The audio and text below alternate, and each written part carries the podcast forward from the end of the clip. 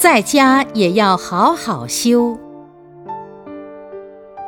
为什么十方诸佛要示现有家庭因缘而出家成佛呢？十方诸佛中有很多佛都是结过婚、生了孩子才出家再成佛，这是成佛的空法。这种空法就是说，最好是结过婚再出家成佛。对于很多事情就圆满成佛道。有的人小孩子时期就出家，很多社会的事情都没有经验过，怎么去度众生都不知道。在佛经里面讲，有很多佛都是相同的，有家庭，有曾经结过婚，他的妻子叫什么名字？他有几个儿子？儿子又叫什么名字？出家以后有多少弟子？大弟子叫什么名字？他的侍者又叫什么名字？我就把它写成文章出书。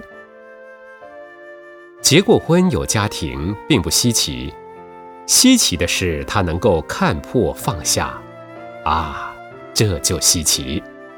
所以在这一点，很多的信徒不了解，认为童真出家就是好。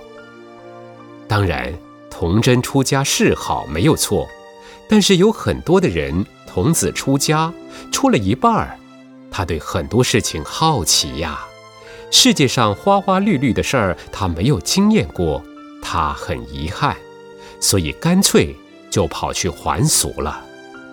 这种例子很多。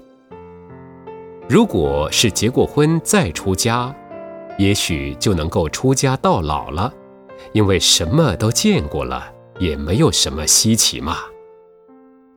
所以，我们发觉有居士想出家，甚至有善根的，我们也可以成就他。但是要搞清楚是真出家还是假出家。如果不是真出家，就劝他还是在家里修行比较好，因为他还放不下呀。假使出了家，魔障来了，那怎么办呢？还是劝他不要出家比较好。如果是真正把家庭、事业、孩子都能够放得下，都能够安顿好，再来出家，这也值得我们赞叹，也值得我们成就。所以这些事情，我们看得很平常，没有什么奇怪的就好了。人成佛教不随便渡人出家。这一点是我们的原则。我们希望在家修，要净化人心，要建设幸福的家庭，这是最重要的。如果自己没有了解解脱的目的，随随便便就想出家，我们不赞成。在历史上，真正出家有大成就的，很多很多的大菩萨就结过婚。然后他把家庭安置好了，再来出家修行。